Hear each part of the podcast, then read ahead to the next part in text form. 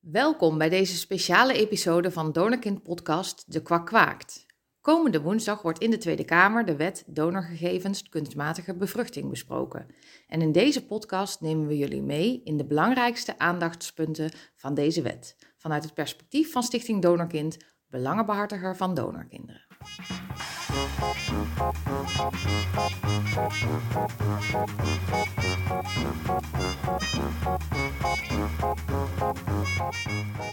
Nou, ik zit hier vandaag uh, met uh, Ties van der Meer en Esther de Lauw. Ik, mijn naam is Evia Habets. Wij gaan vandaag de wet donorgegevens kunstmatige bevruchting bespreken. En deze podcast is eigenlijk speciaal voor mensen die uh, erover gaan om die wet te herzien.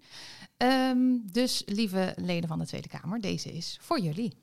Ja, en we hebben drie punten die we eigenlijk gewoon zo kort mogelijk uh, willen bespreken. Wij kunnen uren over donorconceptie praten, maar dit keer focussen we ons even op drie punten die wij belangrijk vinden die aan, aan, de, aan de orde komen in de wet. Um, het eerste is dat wij vinden dat donorkinderen moeten worden opgenomen in de wet. Um, dat is echt een belangrijk punt. Uh, Ties gaat zo meteen uitleggen waarom dat belangrijk is. En ook waarom uh, het feit dat donorkinderen nu niet in die wet staan uh, in hand werkt. Dat hetero-stellen worden voorgetrokken ten opzichte van, van andere samenlevingsvormen die graag een, kindje willen. Um, het tweede punt is dat we graag willen dat alle donoren, en dat wil dus echt zeggen alle donoren, worden opgenomen in een centraal register bij Stichting Donorgegevens Kunstmatige Bevruchting. En drie, uh, als laatste gaan we het even hebben over het aantal kinderen per donor. Helemaal goed, dat gaan we zo doen. Maar laten we eerst even een voorstelrondje doen, want wij zijn in onze scene super bekend natuurlijk, maar misschien niet voor alle leden in de Tweede Kamer. Uh, Ties, voorzitter van Stichting Donorkind. Uh, ik begin bij jou. Um, en de bekendste wel van ons drieën, denk ik. Hebben we de... vaak op tv bij Nieuwsuur. Mensen die luisteren hebben jou vast bij Nieuwsuur gezien. Wil jij nog iets meer aan je voorstelpraatje toevoegen? Nou, belangrijk uh, als Ties van der Meer, uh, voorzitter van, Stichting Donorkind, uh, zelf donorkind en ook zelf spermadonor. Ja, dus jij uh, kan het echt vanuit twee uh, perspectieven bekijken eigenlijk, hè? Ja, gelukkig wel. En inmiddels ook wel vanuit uh, de moeders die een kindje van mij hebben. En mijn eigen moeder, die ook een kind heeft van een donor. Hè? Ja, dankjewel. Fijn, Ties. Esther. Ja, ik ben Esther de Lauw. Ik zit samen met Ties in het bestuur van Stichting Donorkind. Ik ben daar sinds 2016 betrokken. en naast het feit dat ik in het bestuur zit met Ties... Um, ben ik een van de vadervinders, Donor Detective... En uh, maak ik met Eefje deze podcast ook in reguliere vorm. Ja, en dat is dan Donorkind podcast De Kwak Kwaakt. Mijn naam is Eefje Habet en ik maak samen met Esther de Lauw die podcast. En dan maken we elke twee weken um, en soms wat vaker een aflevering over wat er uh, in, de, in zoals wij dat zeggen, allemaal gebeurt. Dan gaan we nu naar de punten. Het eerste punt. Ties, jij gaf aan dat donorkinderen in de wet moeten. Staan die daar niet in dan? Ja, wonderlijk genoeg. Hè? We hebben een wet donorgegevens, uh, uh, kunstmatige bevruchting. Wonderlijk genoeg gaat zelfs in de wetswijziging die er nu aankomt, gaan alleen maar donoren en wensouders uh, of ouders genoemd worden. moeders krijgen een code, donoren krijgen een code. en op die manier kunnen we wat zaken in de gaten houden. Maar de donorkinderen zelf uh, er worden alleen maar zwangerschappen geregistreerd. Dus de donorkinderen zelf blijven buiten de wet. En wat is daarvan precies het probleem? Nou, als je de donorkinderen zelf niet registreert, kan je niet makkelijk als overheid die donorkinderen vinden. Dat betekent dat je één, donorkinderen niet kunt inlichten over dat zij donorkind zijn. Twee, als er medische zaken spelen, kan je ook dat donorkind niet uh, inlichten. Dat er dus medische informatie is die soms wel levensreddend kan zijn. Um, als die ouders, hè, ouders kunnen misschien wel worden ingelicht, dat wordt nu ook in de wet geregeld. Alleen het probleem is, als die ouders, uh, als het kind eenmaal een zelfstandig mens, volwassene is geworden, uh, dan, uh, dan zijn die ouders misschien wel buiten beeld. dan mag je niet zomaar ouders ook gaan inlichten, want het zijn medische gegevens over het donorkind. Als er ouders iets overkomt, kan je, kan je die donorkinderen al helemaal niet meer vinden. Nee, maar even voor de duidelijkheid, hè, want mensen die naar ons luisteren nu, die zijn misschien niet helemaal bekend met de materie, maar heel veel donorkinderen van hetero stellen met name, die hebben vaak geen idee hè, dat ze donorkind nou, zijn. Daar kom je nog eens op een heel extra probleem. De, de, de, uh, de ouders moeten, je bent afhankelijk van ouders of ze hun kind inlichten dat ze donorkind zijn. Dat statusinformatie noemen we dat. Um, dat is nu nergens opgeslagen. Hè? Dat, dat wordt nergens vermeld. Nee. Er is geen manier als donorkind om erachter te komen dat je donorkind bent zonder dat je ouders dit vertellen. Lesbische ouders en single moeders, eh, dan die zie je zullen, het uit de uiteraard, verte. die zullen Ja. uiteraard op een gegeven moment wel iets, iets vertellen. Ja. Maar eh ehm, heterokoppels kunnen dit geheim houden. Eh, nou, sommige mensen zeggen, ja, maar dat is toch je bemoeien met het gezin dat je dat vertelt. Ehm, maar ja, dat betekent dus dat hetero-ouders medische gegevens over hun kind geheim houden voor hun kind. En soms zelfs noodzakelijke behandelingen achterhouden, omdat anders daaruit komt Dat papa dat, onvruchtbaar dat het een is. beetje anders is. Nou, en sowieso, los van dat medische gedeelte, ehm, ieder kind heeft het recht om te weten wie zijn ouders zijn. En eigenlijk zou het mooi zijn als in deze wet ook gezorgd wordt dat dat recht eh, tot uitvoering komt. Nou, Want nu gebeurt dat niet. Sterker nog, eh, in de WDKB wordt dat dus nog niet genoemd, hè, dat de ouders eh, hun kind moeten inlichten. Er komt ook een wet eh, draagmoederschap aan. eh, en daar wordt dat wel in benoemd. Eh, sterker nog, daar wordt waarschijnlijk ook in opgenomen dat kinderen actief worden ingelicht. Ja. Ehm, Ja, er, zou, er is in principe geen reden om onderscheid te maken of je nou van een draagmoeder bent of van een spermadonor zeker of van een eiceldonor. Precies. Dat gaat over afstammingsinformatie en iedereen heeft gewoon het recht om te weten Ja. wie zijn ouders zijn. En we regelen dit als overheid, we, daar bemoeien we ons mee. We regelen dit als medisch systeem. En we kunnen natuurlijk niet laten gebeuren dat donorkinderen dan volgens medisch nadeel gaan ondervangen. eh, van dat wij het zo hebben geregeld. Knoop dit in uw oren, luisteraar, zou ik zeggen. Dus die donorkinderen, die moeten in de wet. Die moeten een positie krijgen in die Ja. wet. Ja. En ik denk wat je meteen daarmee doet, is dat je zorgt dat ouders die gaan nu twijfelen van ja, maar ik vind dat moeilijk om dat te vertellen, dus ja, misschien doen we het niet. Eh, dat is dan helemaal van de baan. Eh, ouders moeten het gewoon gaan vertellen, want Ja. anders eh, komt hun kind er toch achter en dan kan je, kunnen ze het beter zelf vertellen. Hoe Nou. zou zo'n kind er dan achter komen? Een kind kan er natuurlijk nu achter komen als je dus toevallig een DNA-test doet. Eh, dat gaat steeds vaker gebeuren. Hè? Dus dat, dat zal steeds vaker gebeuren. We weten uit het verleden dat donorkinderen erachter komen omdat iemand zijn, mondje voorbij praat. Ehm, en het zal, het zal in de toekomst eh, alleen nog maar vaker worden. ehm, dat donorkinderen, nou, ofwel DNA-testen, andere medische onderzoeken hierachter gaan komen. Ja. En als je dit regelt in de wet, dan zouden ze het. Je kan dit ontzettend netjes regelen in de wet, gewoonweg door te zeggen van, weet je wat, we gaan kinderen inlichten over hun rechten. We sturen ouders een brief, we sturen kinderen een brief. Dit kan nog steeds heel neutraal zijn, Ja. maar het is wel een push voor ouders om hierover te praten. Ja. En dat betekent dat je het, het, geschade vertrouwen van zo'n geheim voorkomt als Ja. overheid. Terwijl je ook als overheid het, eh, de verantwoordelijkheid neemt om te zorgen dat mensen gebruik kunnen maken van hun recht. Ook donorkinderen hebben rechten. Daar moet je weer voor weten dat je donorkind bent. Dan pas staat het recht voor je open. Voor geadopteerden is dit geregeld, toch? Eh, voor, donor, eh, voor, voor geadopteerden is dit wat beter geregeld. Over het Ja. algemeen zijn geadopteerden natuurlijk ook zichtbaar. Ja. Omdat ze een ander uiterlijk hebben dan hun Ja, ouders. maar die krijgen ook een aantekening Die dat ze die hebben, geadopteerd die hebben zijn. een aantekening in hun geboorteregister. Eh, sommige mensen zeggen, ja, dat moet je niet doen. En er, ja, ik, ik denk ook dat je niet per se een aantekening in het geboorteregister nodig hebt als donorkind. Eh, want hoe vaak kijk je nou als persoon op je geboorteregister? Ik heb het alleen gezien toen ik gegevens ging aanvragen. Ja. Eh, die waren er overigens niet. Maar ehm, eh, je, moet Goed gewoon, punt. je moet gewoon ingelicht worden door de overheid. Goh, er, staat, er zijn gegevens van jou geregistreerd bij dat onderdeel van ons. Pak je DigiD erbij, Ja, log in. En, en ga even dat opvragen. Ja. Ehm, eh, een, een, een, een huisarts zou je eventueel ook kunnen, kunnen inlichten. We hebben daar ook wel informatie over. In onze achterban hebben we een peiling gedaan. Zowel donorkinderen als donoren als ouders zijn daar gevraagd.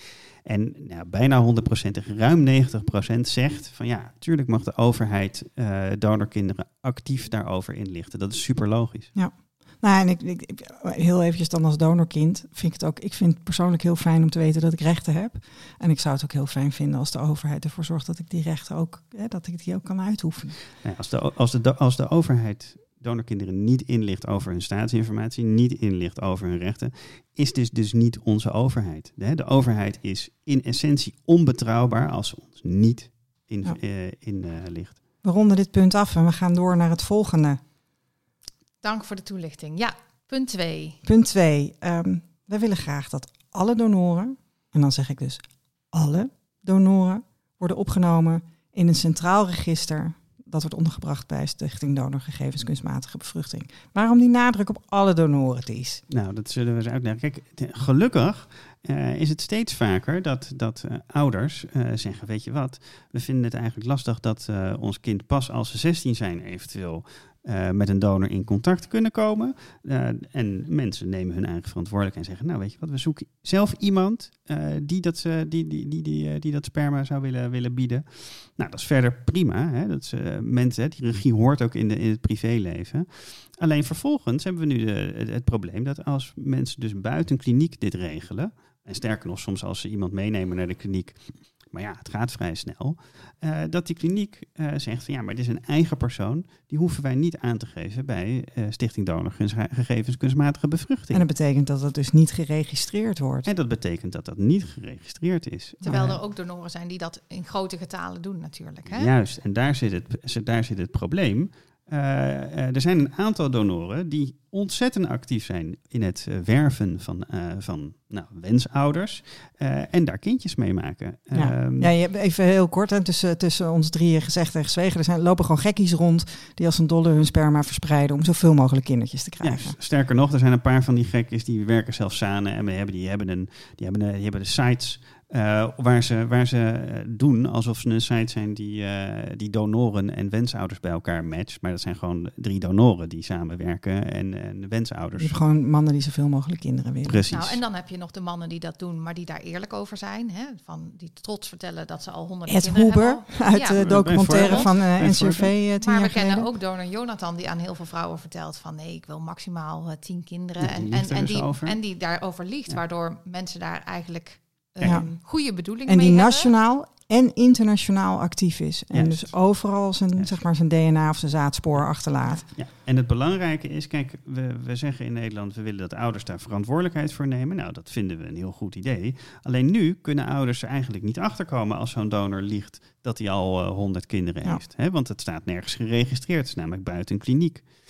Ehm, dus wij zeggen van, nou ja, als een, eh, als een ouder en een donor eh, voornemend zijn om samen een kind te gaan maken, laat ze dan naar een, naar een notaris gaan. Dat is sowieso een goed idee, gespecialiseerde notaris. En laat die notaris dan gewoon het BSN-nummer van die, van die donor eh, registreren. Dan kan daar automatisch uitkomen of die donor al bij verschillende klinieken heeft gedoneerd, of die al bij verschillende gezinnen is, ge- eh, Ja. is gebruikt.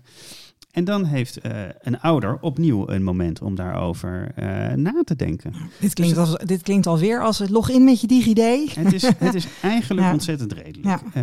En, en, en niet zo heel ingewikkeld om te regelen. En let wel, ook datgene wat klinieken doen, wordt hierdoor betrouwbaarder. Hey, want, want wa- waarom Wil is je dat uitleggen, wat je, wat je zegt? Nou kijk, klinieken gaan er nu voor staan dat een, eh, dat een donor, hè, dat is een richtlijn, dat wordt nu in de wet vervat, dat een donor maar bij twaalf gezinnen gebruikt gaat worden. Maar als we die donoren vervolgens buiten, eh, buiten die eh, klinieken eh, nog steeds laten doen wat, ze, wat, ze, wat sommige donoren doen helaas, dan kan je dus eigenlijk ook niet de betrouwbaarheid van het systeem binnen die klinieken eh, garanderen. En dan kan je natuurlijk zeggen, ja, maar het systeem wordt nooit helemaal sluitend. Nee, dat klopt, maar je kan het een stuk betrouwbaarder maken dan dat nu het voorstel is. En dit Ja. is niet eens natuurlijk alleen in het belang van eh, de, de kinderen, maar ook van de wensouders, hè, die dus ergens in zijn getrapt, in, in bijvoorbeeld het geval van Jonathan. Zeker, er is een grote groep wensouders, of een grote groep ouders, eh, nou, die bijvoorbeeld bij Jonathan zijn geweest, maar ook anderen, die zich, eh, die zich hebben verenigd onder Moms on a Mission, Ja, eh, die hier enorm voor strijden. Eh, en dat is ontzettend belangrijk om daar goed naar te luisteren. Mensen die hier gewoon veel van, hè, vanuit ervaring, eh, kennis van hebben, die zeggen dit moet gebeuren. Dat is ontzettend belangrijk. Sterker nog, ook best wel wat klinieken zijn Ja. hiervoor. Heel eventjes nog afsluitend op dit punt zou ik de luisteraar willen vragen van denk je eens in, kun je je voorstellen hoe het is om 20, 30, 50, 100 of 1000 broertjes en zusjes te hebben? Want dat is waar we het hier over hebben. Gaan we wat mij betreft door naar het volgende punt. mooi. Punt drie. Hoeveel kinderen moeten we nou per donor willen, Ties? Nou ja, we zeiden er net al iets over. Hè, hoeveel gezinnen? Eh, in deze wet eh, zeggen we 12. Maar dat is een beetje. nou ja, debatable dat we zeggen 12. Want los van wat er dus buiten het register gebeurt, eh, hebben we ook allemaal buitenlandse donoren en buitenlandse klinieken. Dat wordt wel in Nederland gebruikt. Maar oké, dan, dan is er 12, gezin, eh, 12 gezinnen in Nederland. Ja, en twaalf gezinnen, dat kunnen dus 12 tussen de 25 en de 30 kindertjes zeg maar zijn. Even afhankelijk van hoeveel kindertjes zo'n gezin krijgt. Ja, je mag ervan uitgaan dat, we, dat, dat, dat de gezinnen met donorkinderen niet heel veel, hoeveel meer kinderen krijgen dan andere gezinnen. Dus het zal, eh, het zal eh, hè, anderhalf van die 12 zijn, een stuk of 18, 20 Oké. gemiddeld. Maar er zullen uitschieters zijn. Ja. Maar je moet je er wel bij nadenken dat dit is binnen Nederland. En wat, wat als zo'n donor eh, ook buiten Nederland wordt gebruikt, wordt dat niet in Nederland geregistreerd en wordt dat niet meegeteld. En er zijn heel veel klinieken in Nederland die buitenland sperma gebruiken. En dat betekent dat je hebt twaalf, twaalf gezinnen in Nederland, hè, Björn naar Denemarken. Maar Björn naar Denemarken, die heeft niet alleen twaalf gezinnen in Nederland, maar heeft er ook een stuk of eh, acht of eh, tien in Duitsland en, eh, en zes in de UK. En in, in België ook een x-aantal. En binnen, binnen Europa heb je al snel 100 gezinnen. En dan hebben we het nog niet eens over bijvoorbeeld de United States, een grote markt, waar helemaal geen maximums zijn. Ja. Dus terwijl er wordt gezegd, oh, maar we houden ons echt aan het maximum per land. Eh, ja, dat is echt een Is holle wereldwijd? frase. Wereldwijd is het eindeloos. Precies, Ja. precies. En Ja. dat, is, dat is En vroeger was het wat niet weet, wat niet deert. Hè? Maar nu hebben we dus de internationale DNA-databanken. Nou, als je hoort dat je donorkind bent en je wil meer informatie weten... eh, en je wil weten of je broertjes en zusjes hebt... dan doe je zo'n testje voor een paar tientjes. nou ja, daarbij komt... Dus hè, je hebt er ook mee te dealen nu. Precies. Nou, kijk, we hebben het net al gehad over, over dat donorkinderen niet worden ingelicht. En we weten ook dat ze daarachter komen. En ook donorkinderen eh, die niet wisten dat ze van een hele grote groep waren, komen elkaar ook tegen. Dus wat niet Ja. weet, deert wel degelijk. Ja, precies. Zo rondom Karbaat weten we dat eh, als je rond in, in, in de buurt van Rotterdam op Tinder zit en je bent kind van Louis, wat een, een Ja. veelgebruikte donor bij Karbaat is, de kans dat je broertjes en zusjes nee, tegenkomt Sterker groot. nog, dat, dat, jou, dat jouw halfbroer de halfbroer van de ander is. Hè? Dat, je, dat Ja. je dus dat je verschillende donoren in, het in hetzelfde gezin hebt. En dat er dan aan de overkant een gezin woont met precies diezelfde verschillende Ja, donoren ja. in het gezin, is Ja. ook eh, aanwezig. Ja. Nee, het is echt heel ernstig. Ja, hey, wij- de Stichting Donorkind heeft onderzoek gedaan, hè? want die, die, die, die twaalf gezinnen, dat is eigenlijk Mag ik een heel beetje... eventjes, want die st- st- het, eh, tipt net een probleem aan. En ik dacht, is misschien is het handig als je ook eventjes vertelt ehm, of, of we een idee hebben over een oplossing daarvoor. Want je zegt, ehm, ja, wereldwijd kan je dus nog steeds, hè, ondanks die wet in Nederland, meer dan twaalf gezinnen van dezelfde donor eh, bedienen, zullen we maar even zeggen. Ehm, hoe zouden we daar een op, ja, hoe zou dat anders kunnen? Ehm, nee, je kan een paar dingen doen. Ehm, je kan eh, het werven van donoren en gebruiken van donoren in Nederland eh, beter ondersteunen, beter faciliteren. Omdat eh, momenteel kost voor een kliniek. kijk, een kliniek in Nederland die, die, die sperma inkoopt uit Denemarken, krijgt evenveel geld voor die behandeling als, als een kliniek die er een spermabank op nahoudt. Kortom, de kosten van een spermabank is gewoon duur. Je moet al die donoren selecteren. Ja, het businessmodel is gewoon aantrekkelijker om buitenlands zaad te gebruiken. Terwijl dat niet in het, niet, niet in het belang van het donorkind Feitelijk. En we hebben in Nederland helemaal geen tekort aan donoren. Hè. Eh, er vallen veel mannen af natuurlijk, omdat sperma ingevroren wordt.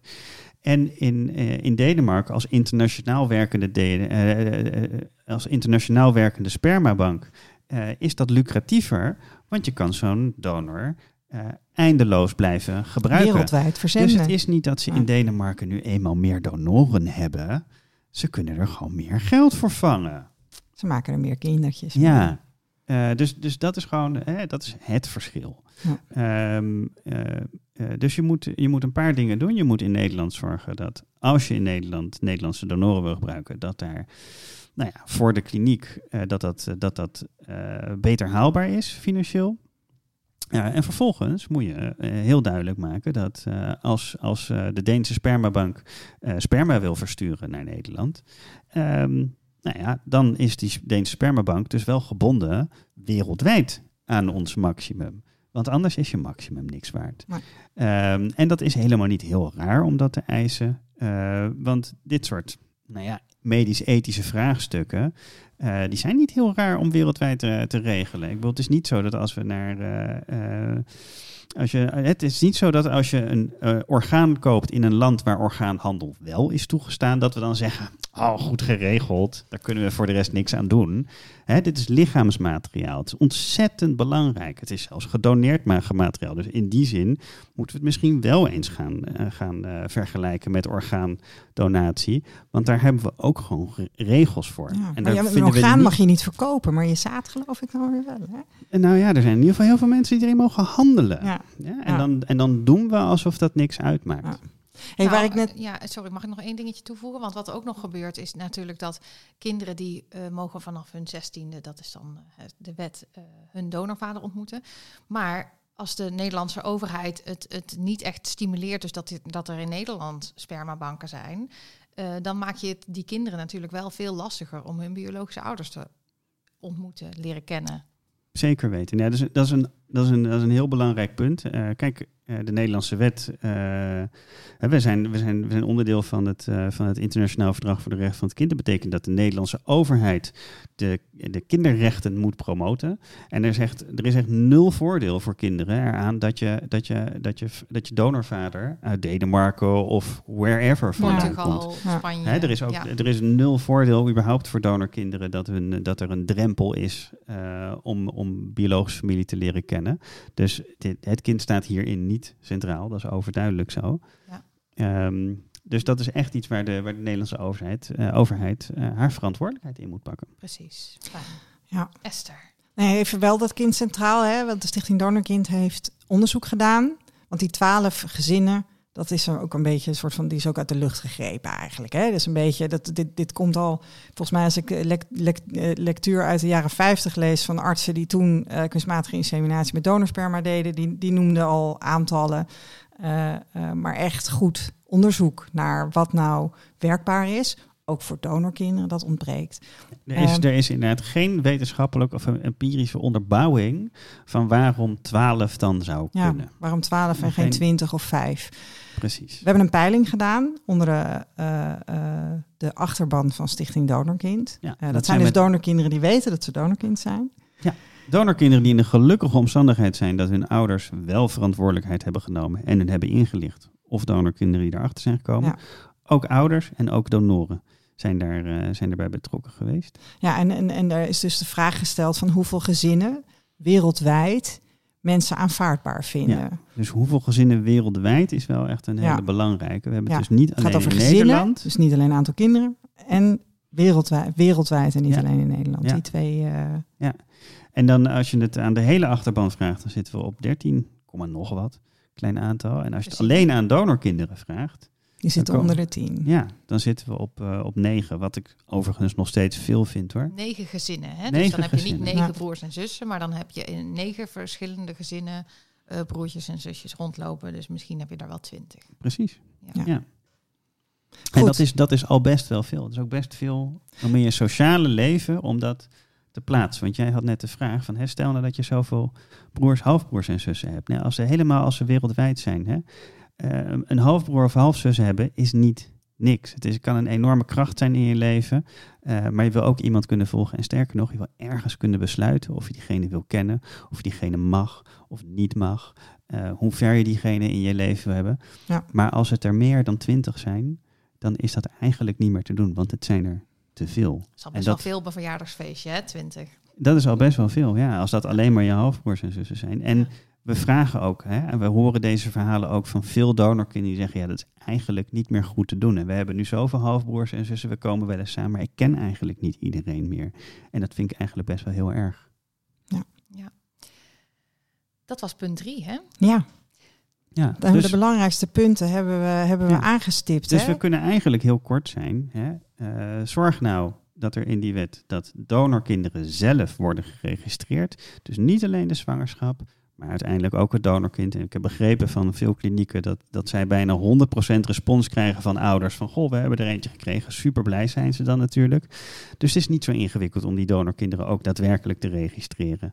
En met leerplicht lukt het ook om uh, na te gaan hoeveel kinderen er zijn. Want je weet, nou, oh, deze ouders hebben tot 24 weken een kind gekregen. En vervolgens hebben ze een paar weken later een kind aange, aan, aangegeven bij Ja. de burgerlijke stand. 1 en Mm. 1 is 2. Ja, Ja. in, eh, in vier weken worden geen, eh, worden geen kinderen gemaakt. Dus hè, dat, dat, dat, daar is, dat is niet zo heel ingewikkeld. Dus die donorkinderen Dus in de wet. donorkinderen in de wet. Eh, twee, zorg dat eh, gespecialiseerde notarissen eh, eh, donor en ouder die voornemens zijn een kind te krijgen buiten een kliniek, zorg dat ze die donor kunnen registreren Dat er in, één, het, in het register. Zodat er één één, centraal register één register voor, voor iedereen. donoren. Zodat massadonoren niet meer de kans krijgen om eh, honderden kinderen te En, en ook dat er niet buiten het zicht inderdaad van dat register kindertjes kunnen worden gemaakt. Dat iedereen eigenlijk gewoon toegang krijgt tot afstammingsinformatie. hè? Want dat is uiteindelijk Dat wat, is we, wat we wat, waar, we, waar naar streven. we zijn ervoor dat, dat alle kinderen, alle mensen in Nederland hun mensenrechten kunnen Ja. uitoefenen. En het derde punt is dus het, het, het aantal gezinnen eh, dat met, met behulp van één en dezelfde donor wordt geholpen.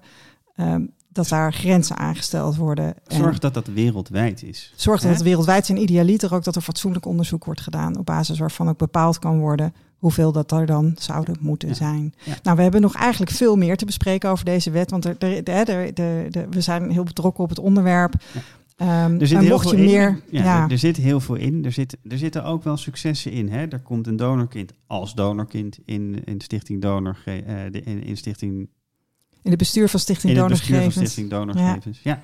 Ehm, eh, de, de, de donoren die vroeger eh, bekend waren en er anoniem zijn geswitcht, ook daar komt een onderdeel over Ja, in waar verschillende rechtszaken over geweest zijn waar de luisteraar ongetwijfeld van gehoord Eh, heeft. Precies. Eh, en er komt ook in de wet dat donorkinderen hun halfbroers en zussen kunnen opzoeken. Dus dat is ook heel erg prettig. Dat stond Ja. gewoon niet in de vorige wet, hè? Bizar. Ja. Ja, en dan loop je als donorkind dus aan tegen een instantie, tegen een uitvoeringsinstantie als SDKB, Stichting Donorgegevens Kunstmatige Bevruchting. En die zeggen, ja, maar dat mogen wij niet. Dat staat Precies. niet in de wet. Dus Ja. dat is echt belangrijk Dat dat geregeld is. Ja. En overigens is hè, die, die halfbroers en zussen die je kan zoeken, daarvoor is natuurlijk ook belangrijk dat donorkinderen zelf in die wet worden eh, eh, vermeld. Want als je op zoek wil naar halfbroers en zussen en ze staan niet in het register, Ja. Dan, dan moet je dus afwachten tot een halfbroer zich heeft gemeld. Ja. Maar je kan er niet, je kan, er kan niet actief eh, contact worden opgenomen. Goed dat we, dat we het hierover gehad hebben. Mocht je nou als luisteraar echt betrokken zijn op het onderwerp en denken van hé, hey, dit, dit, dit is belangrijk, dit gaat over rechten van kinderen. Ik vind het belangrijk dat dat goed geregeld wordt. Dan kun je ook altijd nog voor een aanvullend gesprek contact met ons opnemen. Ehm info.donorkind.nl mailen, Ties. Is dat, eh, is Info- dat de beste route? Info.donorkind.nl mailen of eh, via de Facebookpagina. Ja, onze Facebookpagina kun je ook altijd een, eh, een chatbericht sturen. Of eh, nou, daar staan ook gewoon onze contactgegevens. Hè? Nou, dan eh Ties en Esther, dan eh bedank ik jullie hartelijk voor het toelichten. En dan eh, bedank ik de luisteraar voor het luisteren. Veel wijsheid. Ja, veel wijsheid toegewenst. Ja. The end.